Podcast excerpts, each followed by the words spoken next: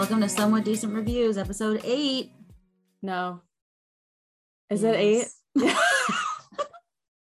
Yeah, no. Hello Yes. and welcome to Somewhat Decent Reviews. My name is Laura. And I'm Molly, and we have a somewhat decent handle on the date. If you didn't know, that was my uh, impression of the Count from Sesame Street, except his laugh is ah, ah, ah. I think that it's actually pretty good. I You think a so? really good job. Yeah, from someone who didn't really watch Sesame Street and doesn't know his voice. That is like what that guy's voice actually sounds like. You didn't watch Sesame Street? No, dude. Ugh. I had two much older siblings. Um, yeah. You know, I forget this sometimes. so it wasn't really on the TV when I was a kid. Mm. Yeah. Um, but you know what TV shows I did watch a lot of? What'd you watch? Man, I watched a lot of PB and J Otter. Oh, I feel like I've heard this, but I've never seen it. I watched a lot of um Franklin. Oh, I love Little Franklin. Bear. Yes. Oh yeah. God, good. Yeah. Gull, Gull, Gull, Gullah Gullah Gullah Island. yes, dude. Gullah Gullah Island is one of those shows that like I'll mention it. My brother and I fucking love that show. Yeah. Not a lot of people know about it. Oh my God, that one was so cool because it was one of those shows that paired real people with puppets, Humans right? and puppets. humans and puppets. Yeah. A great, a Great great, combo. combo, a a great, great combo. concept. I loved it on Gullah Island. Loved it in the Broadway musical Avenue Q. Love it. Um, speaking of TV, what yeah. what have you been watching? What have I been watching that's current? So not from the 90s. Yeah, what's the current rundown on your TV? you know, I've been actually okay. So I'm probably going to talk about a lot of different TV tonight, and I want you to chime in because I think I'm going to be talking about some stuff that you Hit me. hit me with watched. your TV. Um, so the first one that I want to talk about that I watched that I think you watched part of is um Life and Beth. Yes. Okay, so it's Amy Schumer's show. It's pretty good, honestly. Mhm. Um, it's got a pretty cool cast. Um, I think that the storyline is really interesting. If you haven't watched it, spoiler alert. Uh, spoiler, Just spoil. spoil alert, like the date on a carton of milk. um, yeah, spoiler alert. I'm probably gonna give stuff away, but I like how in this show it's an interesting concept in that the whole first episode you you don't really know exactly what this show is going to be about. Um, she's like hanging out with her mom, who's kind of an asshole, and you're like, oh gosh, like what is going on with this lady? And then her mom dies like suddenly in the first episode, and then the whole series is just her navigating that loss, but also kind of navigating the fact that her mom was not like the greatest. I think this is like probably a relatable concept to people. I think it's common to have really complicated relationships with your parents um, because parents are just also humans who mess up all the time. Mhm. And so this show, I think, does a cool job of showcasing how you can like love your parent and also see that they have caused you a lot of trauma and a lot of harm. And you can be like remorseful and sad when they die. And also think about, oh, wow, I'm never going to have the opportunity to fix or heal the parts that didn't get healed while this person was alive. So I think that's an interesting thing. I, I liked this show. I thought they handled it with comedy and I think they did a good job. I guess now is not a great time to tell you that I've only seen one episode. But, but I've stopped. I've seen the first episode twice, once with you and then once with Janine. I feel like you watched episode two with me as well. Maybe Did- not. did Maybe I? you just watched episode one with me. I think you left halfway through episode two. oh yeah, I was probably stoned or I was tired. One of Yeah, those. one two. of those two. One of the two. Usually. Uh-huh. I watched it with Janine, and Janine actually just lost her parent, one of her parents, and Oh. has had a similar experience with a Mm. family member having a parent who is a handful Yeah. and kind of coming to terms with that. And so I think it was just a little bit too close to home. Absolutely. Yeah. So, content warning if you are like working through the grief of losing a family member in a way kind of before their time, like, Yeah. you know, in a way that's like you don't see Sudden, it coming. They're, yeah. they're younger. Yeah. This can be definitely kind of trauma Right. inducing Or, or, triggering. triggering. I think it's a really good show from just what I saw in the first episode. I fully I enjoyed it a lot. Um Yeah. and I think that for some people it's really like for I was talking to my mom about this because my mom also just lost her mom, Mhm. grandma. She was kind of like, yeah, it's interesting how people fall into two camps with this kind of stuff. Either they go through an experience and they see media and they like have to leave the room or turn it off or like pull themselves out of it because it's too close to home and they don't want to feel those feelings again or be triggered by Mhm. it. She's like, and then there's the other camp who are like, I need to be validated in this experience. And one of the ways that I can get this validation, experiencing this hard thing, is to see watch media that features it and see myself in that that character and go Right. through it with that character because it's a, a Yeah. validation of what I've been through. and you realize when you when you can watch media like that oh i'm not alone like Yeah. this is a shared experience Exactly. there's other people who can connect or relate to this but i think timing is everything and healing isn't linear just check in with yourself as you should do before you really Mm. engage in any media check Mhm. in with yourself and then ask yourself if you're feeling served by it and if not just freaking shut it down you don't Turn have to it watch it yeah. What else? What else? yeah, I mean, so the other show I want to talk about, and let's talk about this one together, Oh, is The Ultimatum. I haven't seen it. What? Yeah. Laura, who are you? You haven't watched The Ultimatum? No, dude, I texted you when you were talking about the ultimatum with Meg. Hi, Meg. And Hi, I was Meg. saying that I can't, I said, I feel like I can't watch it because I'm going to get really frustrated at the TV and at these people. And I don't want to feel frustrated when I get off work. Oh my God. And then you said, yeah, probably, you probably will. yeah, okay. I, And I have was it. vague I still haven't watched it. That was weeks ago. That was weeks ago. Oh my God. Okay, so you can't chime in on this show. Please, anyone who wants to talk to me about the ultimatum, slide into the DMs of somewhat decent reviews, and we can engage in lively conversation about how none of these people should be in relationships with anyone except their therapists and themselves. This show is is wild. As a um, unknowledgeable person who hasn't been, seen the show, I would say that if you're getting to the point of ultimatum with someone, the relationship should probably end no matter what. yeah, I mean, let's all just acknowledge the fact that if you are in a relationship and one person is like, either we get married or we break up, then obviously the partners aren't listening to each other and neither of them is ready for marriage. So, yeah. like, because at least for me, when I decide to get married to someone, I very much want it to be like conversations. What is this going to look like? How will we do this?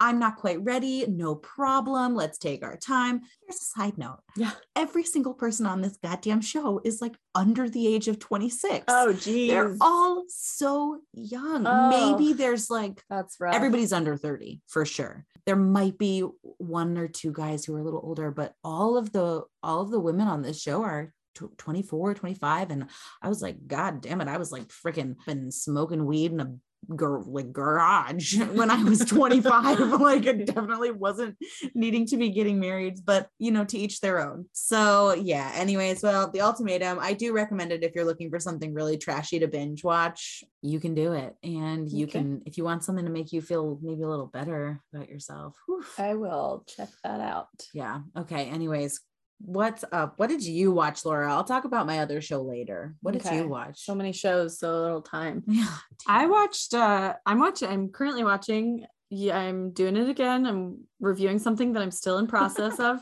but it's only six episodes and I'm on like episode six. So I'm about to watch the last yeah. episode. i feel like that's acceptable It's called The Tourist. It's starring Jamie Dornan, us, which I am really excited to watch. what else is he in laura He's in Wild Mountain Thyme. one of our faves whatever. love that movie uh Jamie Dornan.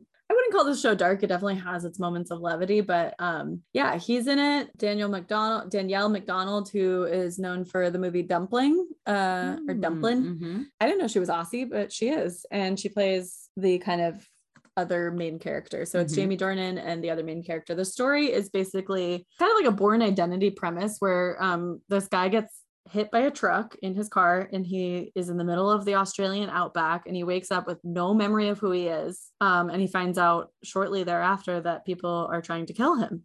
Wow. Um, so yeah, right off the bat, you're like, holy shit. And he, he starts meeting people along the way um, who are try and help him out because like Australian hospitality and stuff like that, I'm guessing. And you know, the sort of story sets him up with a couple friends right away, fast friends. And he also, one of those friends, one of those people that he makes friends with, the audience finds out or the viewer finds out that she knows has known him previously, but she's hiding the fact that she knew him.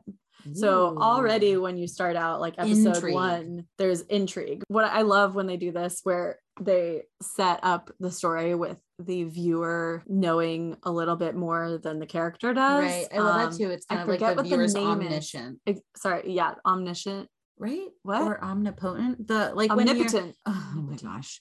Okay. Well, you know, like when you're reading a book and you can read inside of like the minds of all of the different characters. Yeah. I think that's what I think it's called omniscient, which means that the reader is omniscient. They can like read everyone's mind.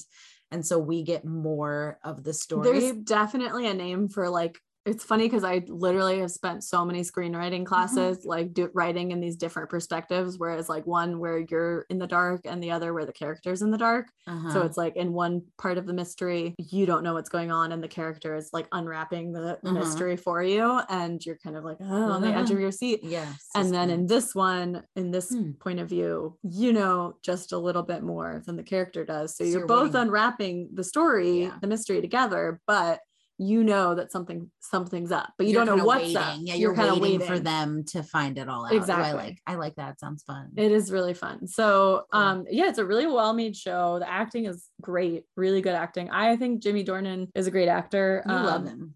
I do. I think he's a really good actor. He I really mean, is. He's. I think he's. Oh, he's also. It seems to be like a funny dude in real life, which I think is always nice. gorgeous. Oh yeah, he's he's a babe. I thought Danielle Macdonald did amazing. She plays like a cop who's like really new to the job and Mhm. is like a traffic cop, but she's like decided to become a detective on this case, even though she's not really allowed to. But she's kind of like feels really called to like help this dude out to find out who he is. Yeah, it's a good show. It's on HBO Max. It's like multi-episodic kind of mystery. Cool. I'm Yeah. gonna check it out. I Check really that sounds out. good. What- That sounds good. Yeah. What do you think uh, about a Yeah. segue? I know I'm trying to find a segue here. I'm like thinking about it. I'm like, wow, Jamie, um, Jamie Dornan. Uh, I guess we love Mystery. him, which kind of reminds me of the title of the movie that I reviewed.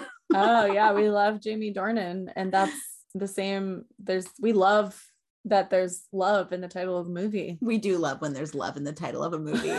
Transparency, we've been like trying to record this podcast for a while. Oh and so God. a lot of time has passed. We have both absorbed a lot of media since our last recording session. Can't stop, won't so stop. we can't stop, won't stop, but we also don't have a lot of time. So we've been trying to figure out our time. So here we are. I saw this movie like a week and a half, maybe a couple weeks ago. It's called In the Mood for Love. And I'm sure that many of our viewers, nope, listeners, have heard of this movie or seen it, especially if you're a film buff. I know that when I told Laura I saw it, she was very excited because it's one of her favorite movies. Um, some little things that I want to share about it. It's by Wong Kar Wai. Um, he is a director, screenwriter, producer out of um, lives in Shanghai. It's he's really famous. He's very, but he's very niche, and Mhm. he's kind of like cult classic-y. Um, imagine, if you will, like Studio Ghibli. Like people get turned about those movies Mhm. just in the same way that I think people get really turned about Wong Kar Wai movies. In the Mood for Love is maybe arguably his most famous, but there's some other ones that people think are also really famous by him that I can't think of the names of right now. But In the Mood for Love is is a really beautiful film. It plays a lot with like time. It's set in it's set in the 60s and there's some really cool techniques in this movie. Some of the things that I like there's these like really cool grounding techniques that he does where because he jumps around a lot with time and he doesn't give you a lot in the dialogue it's it's such a visually stunning movie and the visuals is what really tells the story. Mhm. um there's like minimal dialogue. Um and one thing that's really interesting about this movie that my friend who i went to this movie with told me is that when Wong Kar Wai showed up with the cast for to rec- to do this movie to start filming he didn't really have a script he was just like, okay, like this is the storyline. This is like what I, the story that I want to tell. And we're just going to go for it. And we're going to like ad lib and kind of like improv the scenes as we go. So I think Mm. that's, well, a huge risk to take as a director, but also a really cool thing to do as a director. It's, probably makes work really challenging for the cinematographer and in fact it really did for this movie the Mhm. cinematographer was like banking on what like a 3 or 4 month job and this turned into like a year long project and he Mhm. had to duck out cuz he had like other commitments so you can kind of tell in the movie when the cinematographer switches and um they had a new cinematographer. So there's like some cool grounding features. They always return to like the same window that has like these bars on it. They always show like the same image of this clock. Mhm. the main character um the main woman in the movie she always wears the exact same dress but in different patterns. And so there's just really cool things that kind of keep you as the viewer like grounded in the movie. Yeah it's beautiful Mhm. 20 out of 10 recommend if you are at all interested in film like you definitely need to check out Wong Kar Wai and watch this movie it's really Mhm. good So yeah, this is one of my favorite movies of all time. I have always loved this movie ever since I start watched it. I come back to it a lot just when I need like a visual pick me up because it's so beautiful. It's such a visual movie and I think it makes sense why he didn't have a set script going in because he knew he had the visuals really tight.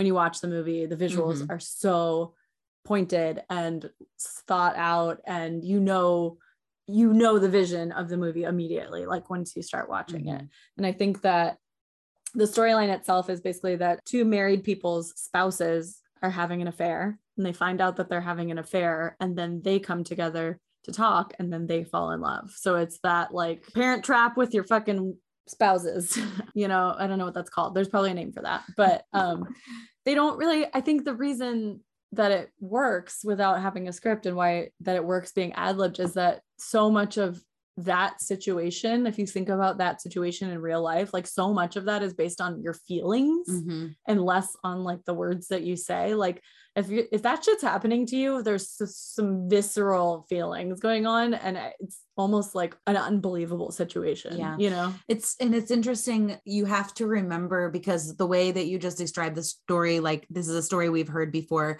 but imagine if you will like this is 1960s China yeah 1962 Hong Kong. 1962 Hong Kong. Yeah. And so this woman, it's like she doesn't, it's not the same as if you are in a relationship in 2022 and you find out your partner has this whole other side life or something. You're like, oh, well, F that, I'm just leaving. She was in a really tricky situation and she had to figure out, like, oh, do I walk away from my marriage and potentially walk away from all the security of being a married person? stable yeah in 1962 in Hong Kong, or do I like potentially go off and be a single woman, which it, you know causes, I think, at that time probably a lot more discrimination and Mhm. hostility from others. So Mhm. it's a really, oh gosh, this, it's really beautiful. It's really tricky story, so gorgeous. Yeah, Yeah. definitely a tricky situation. Um, yeah, it was when it, it came out in 2000, um, and it was nominated for a Palme d'Or, which is Mm. at the Cannes Film Festival, is like the highest honor. Yeah. So, And if you don't know, that's the film festival that happens in France. en France. En français. um, one thing I will say too is this movie, there are a lot of things that we review on this podcast that are a people magazine, you know, like they're really easy to get through Yeah, and they're not very nourishing for your soul or your spirit, but they're fun and they're ways to like drop out of reality for a minute. But if you are someone who's like interested in film because it's an art form and it's like experimental and it makes you think about things in a different way this is the movie that you need to watch it's it's definitely a piece of cinematic art Mhm. more than it is a great like movie to watch on a friday night with all of your friends Yeah. like this is a movie that you sit down and you really just drop into so Mhm. I was really lucky to see it in the theater. It was awesome to see Ugh. it, and it was on reprinted 35 millimeter. So so jealous. Really beautiful. Yeah, it was really cool. I didn't, I've never seen it in theaters. Yeah, I was. I was Someday. I'm sure it'll come back. The director of the Hollywood Theater in Portland, Oregon, he really likes Wong Kar Wai, and so. Great. It's Yeah. great. It's good what did you watch? What movie did you watch, Lou? um, I watched uh, the Tony Hawk documentary. Oh my god! that- it came out this year. Uh, came out like very recently. It was all right, you know. Uh, it's basically like a chronicle of Tony Hawk's rise to prominence and fame, and he is interviewed the entire movie. So it is Hmm. like uh, he didn't make the movie, but he definitely signed off on it, and it's definitely you know all access His story. his story all access to his life um it does interview a bunch of his contemporaries when he was young he uh got signed by one of the lords of dogtown guys stacy peralta who was kind of responsible for for stewarding all of these young teenage boys into like superstar fame as skateboarders because he like would see their special abilities and be like hey come be on my skate team like I loved that movie, Lords of Dogtown. did you I'm gonna review it. It's one of my top five favorite movies Is- of all time. what? I know that in Detroit Rock City. that's so funny Story for another time. Okay, I do love Detroit Rock City, and yeah, Lords of Dogtown's pretty good. Definitely. Yeah, well, Stacy Peralta, who's in Yeah. Lords of Dogtown, Mhm. uh, is the one who made Tony Hawk like who he was. You know, he like was a scrawny little kid who skated in a way that wasn't like the popular way at the time, and he kind of everybody thought he was a total weakling, and he wasn't like phenomenal right away but he worked his ass off like he Mhm. worked so hard he was like it's like a classic story of like the kid who fucking perseveres and Right. like becomes expert because he's done the 10,000 hours he's got the the vo- vavoom The Vavoom. the vavoom the oomph. yeah so amazing. he's got he had that that natural that that like natural inclination to just practice practice practice Mhm. um and his dad who was retired a little older and was retired like really sponsored really supported him um and like wanted to just show up for his kid. So he actually would like Yeah. put together like competitions. His dad would put together skate competitions that tony would then skate at. And you know like yeah, it was interesting because a lot of the skaters at the time when he was starting out were like, "Well, your dad's a part of it, so like it's it's totally bogus, and he's probably rigging it and stuff." And so Tony had to kind of like come be the underdog and come up from you know Mhm. behind of being like everybody thinking he was not legit to being like, "No, my dad isn't helping me. Like he's just organizing the competition, but like." He's not helping me Yeah. become the, a better skater or like, you know, these kinds of things. I'm doing that on my own. I'm leaving the house. I'm going out. I'm doing it on my own. Yeah, So, um, um, it's interesting. Two things that I totally relate to that feeling. My mom was always a theater director, and I was Oh. always an, a big time actress. Really liked to sing, I didn't in know your theater. mom was a theater director. yeah, my whole life growing up at all the schools I went to, my mom was always the director. Oh, and so I always felt like I had to work really hard to get any Mhm. part because my mom wouldn't want to give it to me right away because then That she would get accused of favoritism. favoritism. And then the other thing is how interesting people's trajectory and stories are when he has a dad who is able to foot the bill For sure, for for sure. all of these things. You Yeah. know, um right. I just also recently watched the movie um, King Richard, which is Oh, about yeah. Serena and Venus Williams kind of coming up and Yes. um their dad basically giving everything he has yeah Mhm. and that's a much different story right Mhm. like Absolutely. totally so it's Yeah. interesting yeah Yeah. I mean, I don't think his family was wealthy by any means or Mhm. like, but yeah, it was interesting also because he like really didn't like that his dad was getting involved after a while because he was getting so much flack for it. And Mm. so, you know, he his dad wound up passing away. Um, oh, and when he was still like kind of at the just beginning of his fame. oh wow Um, so he was still pretty young because his dad was uh, quite a bit older um, Mm. for your average than your average dad. But yeah, I mean, I think okay, this is fine, fine documentary. They interview some really funny, like weirdo skater dudes that are you know now aging in their Mhm. 40s and stuff, still skating, but you know previous pro superstars. This is my hot take from the film, which is that I think that Tony Hawk uh, and Princess Diana look like they could be siblings okay let's look at them side by please side on please pull up two photos side by side one of tony hawk one of princess diana when they were young young photos tell me they are not sibling princess diana tony hawk any of our listeners can weigh in on what they think about Let's this see. oh my god wow actually really do don't they look like they could be twinsies or Um, siblings Oh my gosh. Yeah. You know what? Honestly, they really do. Okay. Well, we all know there's just like, there's only so many ways you can look. yeah These two are the same. They're both aliens. dops for sure. Yeah both aliens Both for sure aliens. Well, you know, you were talking about a documentary, and we both watched part of a documentary. You watched Really? part of a documentary, and I watched another part I watched the whole thing. You only So watched two parts make a whole. Two parts make a whole.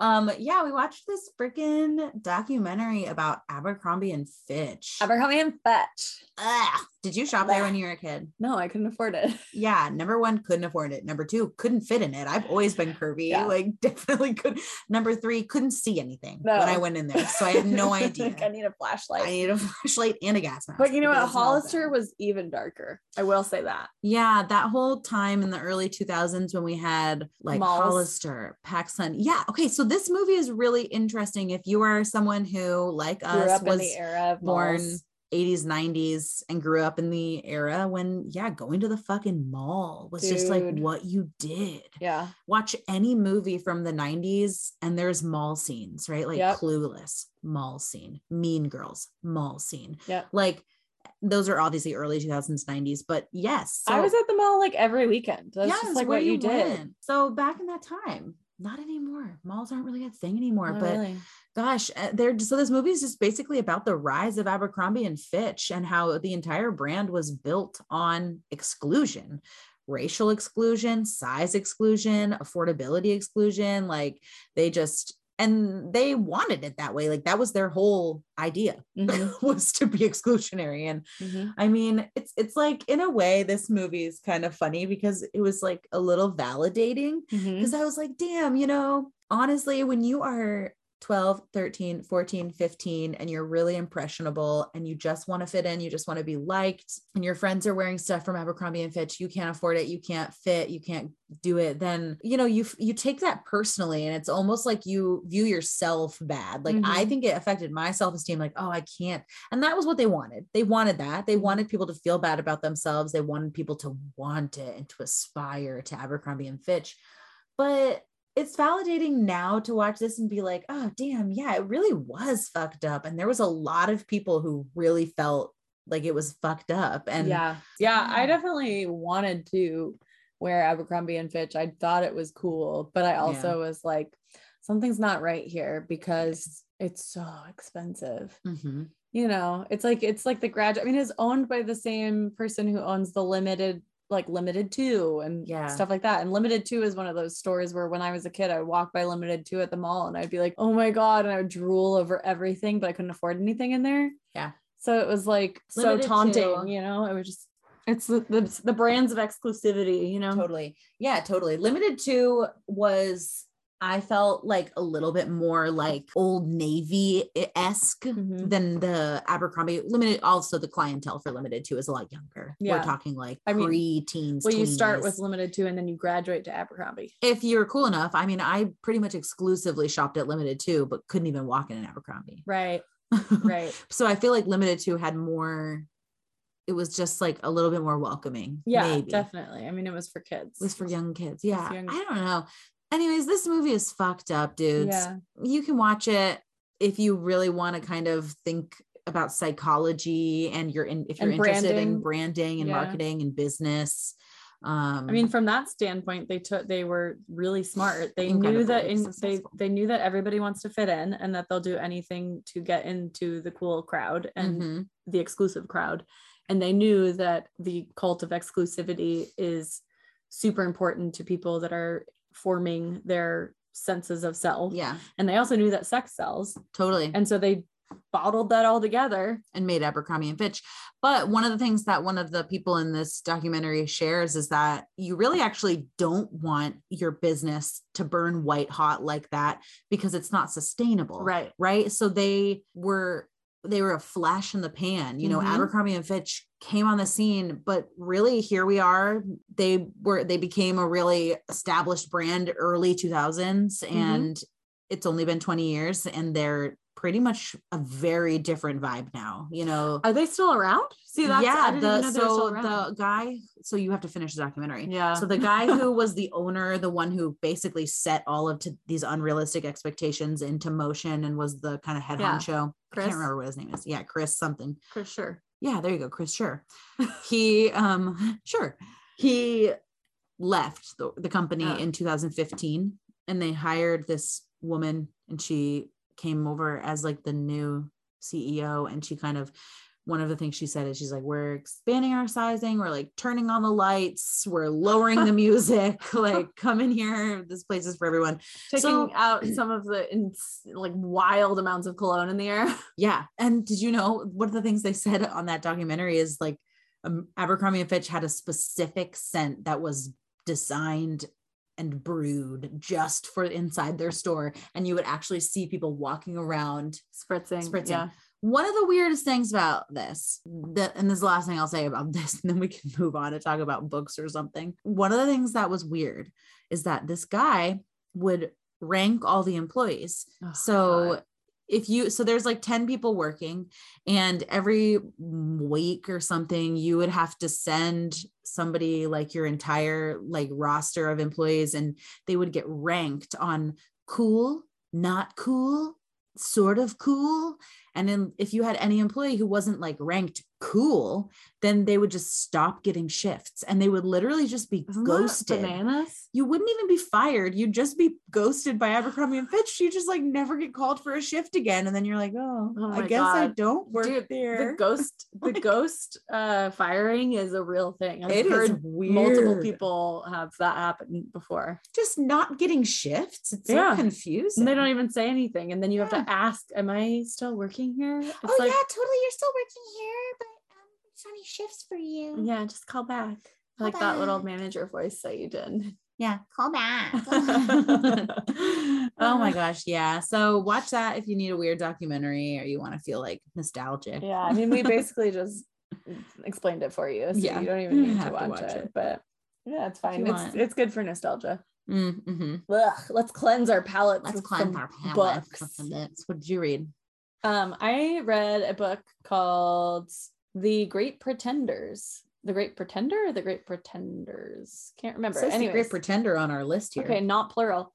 By Susannah Cahalan. Um, she's known for her first book, which is a memoir called Brain on Fire, um, which is about her experience with mental illness, um, but misdiagnosed mental illness. So her big story and the thing that her memoir is about is that in her mid 20s, she um basically her life went off the rails. She started developing severe psychosis symptoms kind of out of the blue um, and they got worse and worse. And her parents were shocked and everybody in her life was shocked. She was a journalist um, and had to take a leave leave from work had to you know basically all activities in her life ceased. True story. true story. It's a True memoir. story, she wrote she wrote a memoir about it so she's still alive. Um, but that's brain on fire. So she eventually got uh, institutionalized for a short period of time or she was going to be institutionalized. She was seeing all kinds of people for her psychosis and her parents were you know she had a affluent enough family to and people enough that cared about her to be like something's up and like is she really having a nervous breakdown or is she she's obviously breaking from reality like what's going on? Mhm. um and instead of just doing psychological tests which they did um they had they advocated for physical so physical um brain like brain scans and testing like that which is expensive but they went the extra mile and were like hey you know something's not right can you test do some spinal you know a spinal tap and te- test what's going on in her brain her Mhm. And they diagnosed her with encephalitis of the brain which means that you have it's an autoimmune disease where your immune system attacks your brain Whoa. So- God, how horrifying. she was convinced or her family was convinced and everybody around her and she was convinced that she was mentally ill and was going to be institutionalized because she had such bad bipolar or schizophrenia basically she had symptoms of schizophrenia Wow.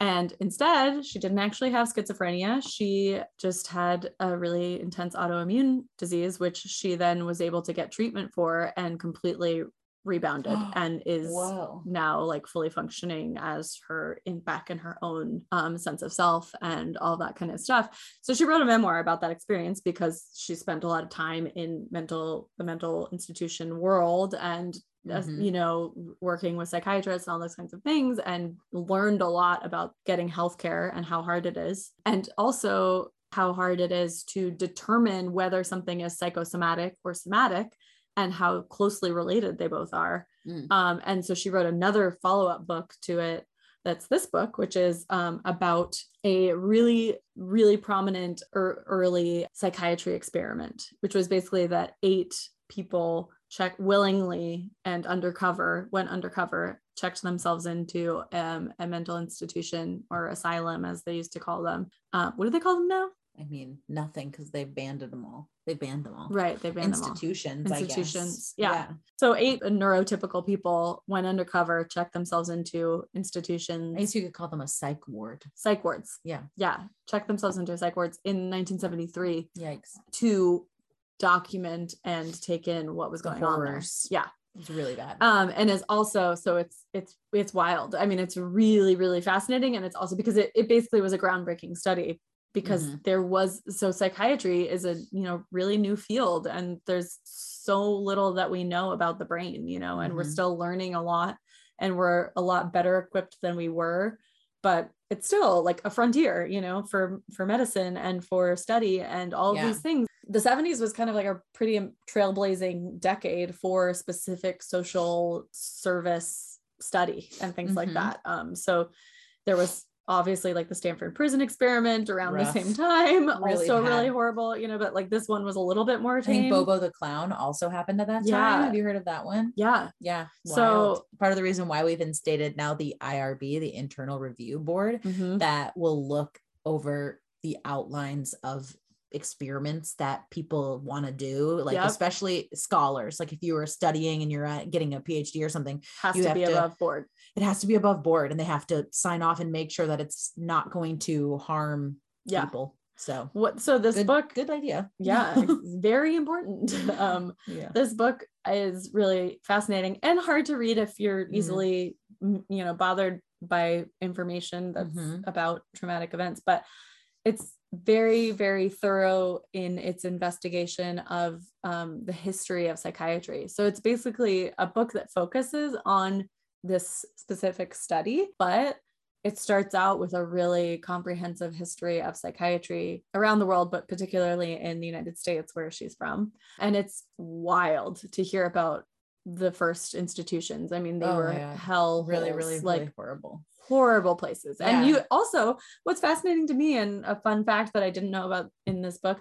is that in like the 18, 17 and 1800s, like I think some some like exorbitant number of people, if you like took a poll of like a crew, a group of people, like one out of four people had been in an institution because it was very, very easy to institutionalize anybody that pissed you off. Oh yeah you could just get especially if you're a man. So pretty much mostly if you're a man. So men were known for um you know putting their wives. wives in institutions so they could carry on with their mistresses or so they could instead because divorce wasn't around you know you couldn't divorce Yeah, someone. it was really frowned was upon. really hard to divorce someone. So people just institutionalize their wives. Or Mhm. um if someone might if someone did something bad to you you could get them institutionalized by paying someone or tipping off the cops and paying them off And- very early day prisons in a way exactly Really, really exactly wild. and just nothing no understanding of how like what people need or Yeah. you know behavioral therapies or anything like that it's kind of wild. I mean, I we talk about this a lot in my work of reflecting over the trajectory of the disability rights movement, you know, and Mhm. how there was such a long time when people with disabilities were put into asylums, institutions, Yeah. and when the light was shown on how harmful and really terrible these places were, now we're, you know, the message is more community care and community integration, which is way more helpful. But I'm, you know, there's still so much room to grow, and we are still so close to that history. Like, mm-hmm. if you are someone who is interested in this topic and you have a strong stomach and you're able to watch things like this because they're challenging obviously they're like hurt to watch but there's a movie that pbs put out called in the shadow or opb it's called in the shadow of fairview oregon public broadcasting i'm pretty sure put it out oregon public television yeah you can watch it fairview was the um institution in oregon Mhm. and it shut down uh not that long ago which is really wild so Mhm. you should watch that movie if you're interested specifically in oregon's history of institutionalization and Mhm. how far we've come but yeah we have come a long way um but yeah still far to go still have a lot to work on. Yeah. um, but the book I do recommend. I think she's a pretty good. I mean, she's a journalist, so she Mhm. writes like a journalist, and I like reading journalists Me write. too. I, I like that style of writing. Um, So just a reminder that book, the first one is called Brain on Fire. That's Yeah. not the one you're reviewing, but that's the one that tells her experience. mhm. And the one that you're reviewing is The Great Pret- Pretender, which is about this experiment that was done prior to her. Yeah, about the experiment Yeah. of the 70s and also previous early history of psychiatry up Cool. until then. Yeah. Cool. That Yep. sounds really Give good. Give it a read. It's real good. Interesting. Cool. Well, my book is quite different than that. It's Yeah, um, a little lightness. yeah, we'll bring a little bit of lightness. My book, the book I read is called World of Wonders. It's by Aimee Nezhukumatathil. cool. is who wrote this book, and she is of Filipino and Indian descent. She grew up in the United States, and many times in her life was the only person of color, the only Mhm. brown girl at her school. So she grew up partially in like Ohio and um, in, in California or Arizona. Um, and she she did okay. Like she, you know, she kind of found a lot of her solace in like nature Mhm. and the environment and uh, plants and animals, and always had a really like sciency driven brain Mm. which comes out in this book but she is a poet and a writer she's a professor she works um, in mississippi Hmm. lives there with her family this book is just a collection of kind of poetic prose and essays that share about specific plants and animals such as the firefly or specific kind of tree or plant or an octopus um, and she talks about this thing, whatever she's picking. She talks about this being and she weaves in her own stories of her own life and growing up and what she's learned and being a mom and being a writer and having reverence for nature. It it reminded me a lot of braiding sweetgrass in that it was just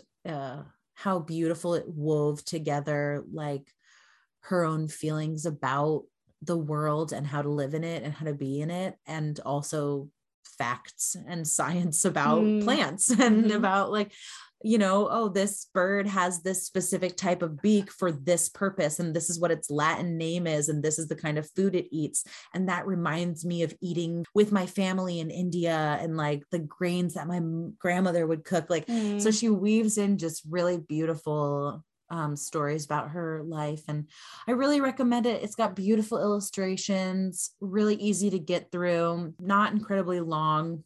I love books like that too, Mhm. because I love reading books of essays or short stories because they kind of give you here's your 10 pages and you can read that and then you finished something and you can be accomplished and then you can set the book down. It's a great stopping point. You don't have to like stop in the middle of a chapter or the middle of a thought. So i love books like that and this one definitely does that. So i highly recommend it.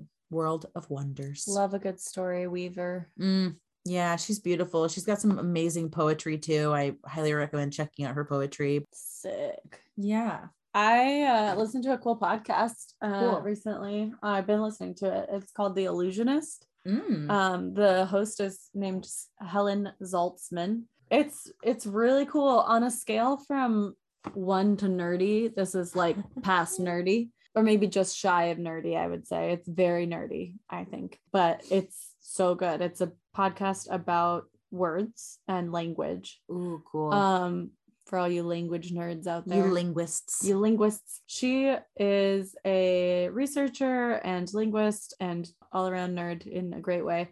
He talks about like every week there's a different theme. Like this last episode that I listened to was about translating how when China rev- uh, revolutionized their basically, how do I explain this? It's basically when uh, about when China started making their pictographic language um, or character driven language translatable to computers. And Mm. um, because, you know, computers do code. And so having to translate characters into coding right was not you know like western it was very westernized and so that's one example of an episode another example is she talks about all these like weird old english like phrases that we have I don't know. let a sleeping dog lie Yeah, things like that. things Like like, that where you're like where did this saying Where did come, this come from? from? origin of an expression exactly I love that kind of stuff. That's a lot. I studied a lot about that in when i was Right. studying communications, um, colloquialisms, exactly things yeah. that we say that we don't really know where they came from? Like, oh, I'm a basket case. Yep. Do we know why we say basket case? Yeah. Like Well, breaking it down. It and she actually comes. Yeah, yeah, that's really cool. So Yeah. she's and uh, it's interesting too because I am a person who grew up with people that use a lot of flowery, Same. weird language and sayings, and so a lot of colloquialisms. Uh-huh. And so I say a lot of collo- colloquialisms and without thinking, and then people will be like, "What? Like, why are you what?" Right, because so- they can really differ by region, by family. I mean, and you grew up in a Jewish family, so I'm Yeah. sure you have a lot of like colloquialisms that make sense because of that heritage that Mhm. maybe someone else wouldn't understand or Yeah. wouldn't get, you know. and she kind of hits all that in her podcast. So I really love it. Um, her voice is like chef's kiss. It's such a good voice. Mm. Good. We know you love Um, a voice. we love a good voice and Yeah. yeah. i love a good voice and helen zaltzman is the voice The great. voice. Kind Yeah. of not not Frank Sinatra, the No. voice, but the other voice. the other voice uh the, the she's The actually was british Helen. yeah Oh, helen she's cool. she's british she's got a really great british accent um anyways give it a listen the Yeah, give it a Allusionist with an a not an Oh. i illusionist. the Allusionist not the illusionist yeah, don't do that. Okay. what about you Um, you Have know, been reading or listening to podcasts I've been I've been reading a lot. I will just give an update for all of our listeners who are keeping tabs on that book that Laura started 100 years ago and reviewed on the podcast having only read 40 pages. 70 i read 70 70, pages of an 800 and something page book. So she really knew what was going on.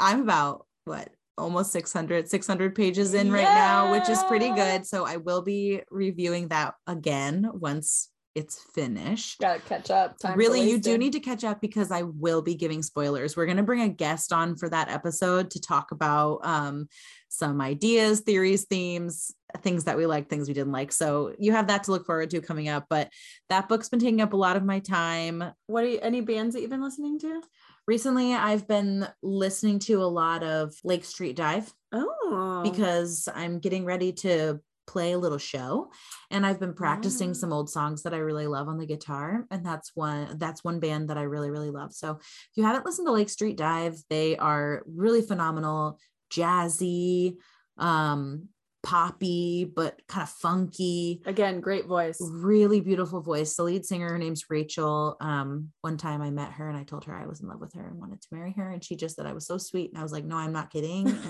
and then she was like ha and i was like okay i guess she thinks i'm kidding but Creep. it was just, no i am i'm not it wasn't that much of a creep i didn't like follow her around or anything um okay I did. Uh, was at a was at a concert venue.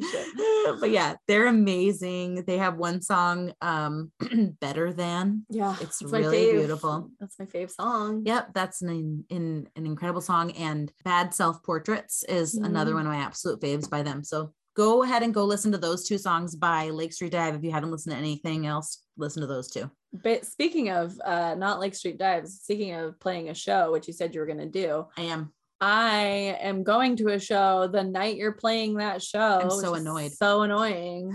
I already bought my tickets and then you told me you're playing that show, which is a bummer. Maybe you'll come after. Maybe I'll come after. Maybe I'll show hop. Okay. I'm going to show hop. Yeah, we'll but a I'm hopper. seeing a band called DEHD, D E H D, not D E A D, DEHD. They're amazing. uh, I'm really into them right now. They're like fun, punky music. Give them a listen. Yeah. You know what, y'all? This has been an amazing night of recording somewhat decent reviews, the podcast. But our computer's going to die. So we got to go. We got to cut this down. We got to cut it short. We love you. Chargers, not not around. We don't have an accessible charger. So we we we basically shit the bed here. So anyways, we got to go. We love you. Follow us on Instagram at somewhat decent reviews.